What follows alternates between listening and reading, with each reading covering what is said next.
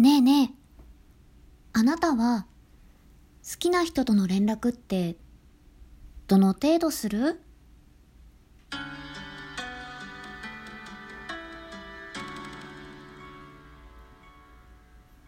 皆さんこんにちは、田中ラボタもちこです。ボイスクリエイターの田中ラボタもちこです。あなたのハートにメロメロメロリンチョ。さて、今回も始まりました、もちこの恋愛教室。皆様いらっしゃいませ、ごきげんよう。今回も私なりに一つのテーマに沿ってお話を進めていこうと思います。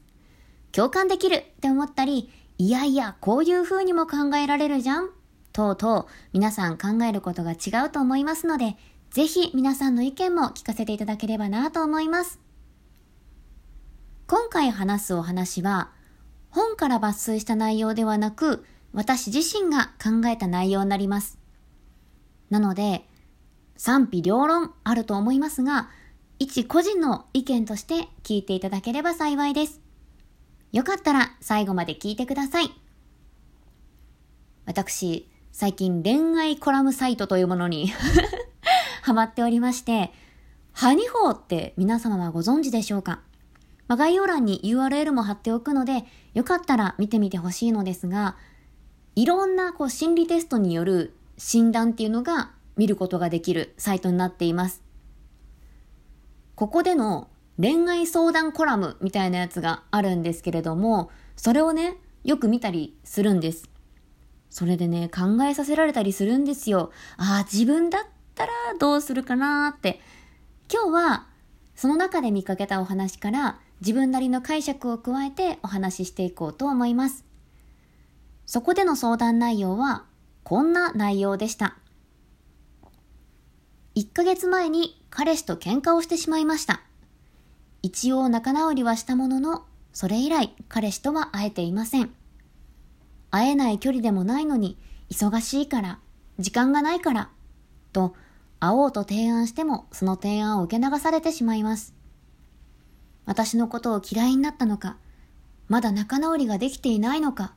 それとも本当に忙しいのか、特に理由もわかりません。連絡も喧嘩をする前までは頻繁に取れていたものの、未読スルーされる時間が増えてしまいました。未読されている時間、不安になるし、辛くて我慢できずに追いラインをしてしまいます。精神的にも落ち着かない日が続いているし、せめて彼からの連絡を気にしなくなりたいです。どうしたらいいでしょうか？といった内容でした。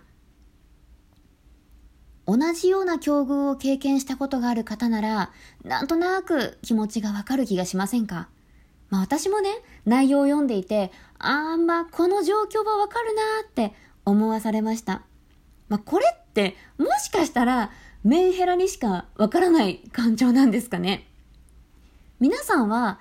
好きな人との連絡ってどの程度していますか？一日にこう何往復も ライン とかでお互いに連絡しないと不安なタイプですか？それとも何日かにいっかいとかでも平気なタイプですか？まあ、私の場合で言うと、まあ、やっぱりお付き合いをしているのであればいちにちいっかいはやり取りしたいかなって思います。まあ、できればにかいかな。朝おはようから始まって、夜はお休みを言って、その一日の始まりと終わりは私であってほしいって思ってしまうし、できれば一日一回はやっぱり声を聞くことってお互いに安心できるところもあると思うんですよね。だからこう電話で話したりとかして、できる限り相手のことも思いながら安心して過ごしたいなって思うんです。でもこれってお互い生活リズムとか生きるリズムっていうのがあるじゃないですか。この時間には連絡欲しいなとか、いやこの時間は集中したいから連絡欲しくないなとか、この生きるリズムっていうのをお互いに理解できていないと、友倒れしそうなぐらい苦しくなるんだろうなって思うんですよね。まあちょっと話を本題に戻すんですけれども、この相談者の場合は彼氏が自分のことを今どう思っているかよりも、自分がどうすれば連絡を気にしなくなるかにスポットを当てているので、そこについてお話をします。結論からお話しすると、私なら相手を放っておけるような内容で連絡するメールマガジン方式を取ると思います。お相手から連絡が返ってこないのには理由があると思うんです。まあ、ただ単に忙しいからとか、今そんな気分じゃないからとか、何か察してほしいことがあるから、まあ、本当の理由はこちらで理解しようとしてもね、それは不可能です。男性というのは、自立した魅力的な男性であればあるほど、一人時間というものが必要な男性っていうのがとても多いです。今は一人にしてほしい。彼女をないがしろにしているわけじゃない。でも、自分の時間がないと息が詰まってしまう。そんな男性もいるんです。女性はあまりそういったことはないのかもしれませんが、もともと男性にはそういう一人で洞窟にこもる本能的な部分っていうのがあるんですよね。そこを理解してあげたいからこそ、私はそっとしておけるように心がけます。でも、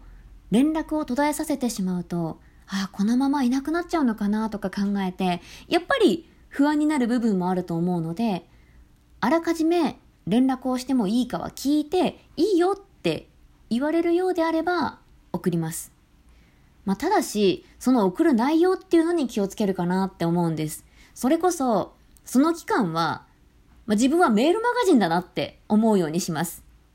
こういう期間の連絡のやり取りって、本当にメールマガジンと一緒だと思うんですよ。あまりにもしつこく送れば登録解除されるし、まあ、ここで言えばブロックですよね。特に自分にとって不利益がないのであれば、そのまま登録しておくし、で、その内容を見て気になることがあれば問い合わせたり、連絡したりするものじゃないですか。これを意識すると、自分がどんな内容を送ればいいか、考えられるんじゃないかなって思います。どんなメールマガジンが届いたらこの人のためになるかなとか、この内容なら返事がなくても自分も落ち着いていられるなとか、例えば自分が未読なのにひたすらネガティブな内容のメールマガジンが送られてきたら、皆さんはどう思いますか？まだ自分の考えや気持ちがまとまっていないのに、ひたすら答えや返事を迫られたり、私は、私はっていう自分の気持ちをひたすら主張され続ける、そんなメールマガジンを受け取っていて、気持ちがいいと思いますか？まあ、これも人によって受け取り方が違うかもしれないので、もしかしたら、いやー、ここまで自分のことを思ってくれるなんて、なんて可愛いんだってなる人もいるかもしれませんが、まあ大半の人が、あーうざいなとか重いなって感じるものではないでしょうか。そう思われてしまったら、最初は好きだなって思っていたとしても、どんどん二人の距離っていうのは遠ざかってしまうのかなって思うんです。だから、その人にとって必要かなと思う情報を仕入れること。それは本とかからでもいいし、普段テレビで見ている内容でもいいし、その人のことだけを考えて、自分の気持ちは控えること。できるだけポジティブな内容で連絡すること。相手が考えて返事しなくちゃいけないような返事の催促をしないこと。返事がなくても自分の弱さに負けないで、返したい時に返してくれると信じること。自分も一人の時間を充実させること。まあ、これが大切かなと私は思います。皆様もご存知かと思いますが、一度離れてしまった距離を再度縮めることっていうのはとっても難しいです。すぐに元に戻れるとは限りません。他人の気持ちは永遠にわかることがないと言われているぐらいですから、いつ何が起こるかもわからないんです。だからこそ、自分ができる範囲で相手の心理を理解して、思いやりの心を持って接すること。私自身すごくたくさん失敗しているし、反省することもすごくたくさんあったんですけど、もっともっと成長して、ずっと寄り添っていけるような関係を築きたいと思います。はい、まあ、今日はこんな感じかな。これは私の意見なので全然違っても構いません。でももし今悩んでいる方の役に立てばいいなと思っています。ここまで聞いてくださった皆様ありがとうございます。また皆様にお会いできることを楽しみにしております。以上、田中らぼたもちこでした。バイバイ。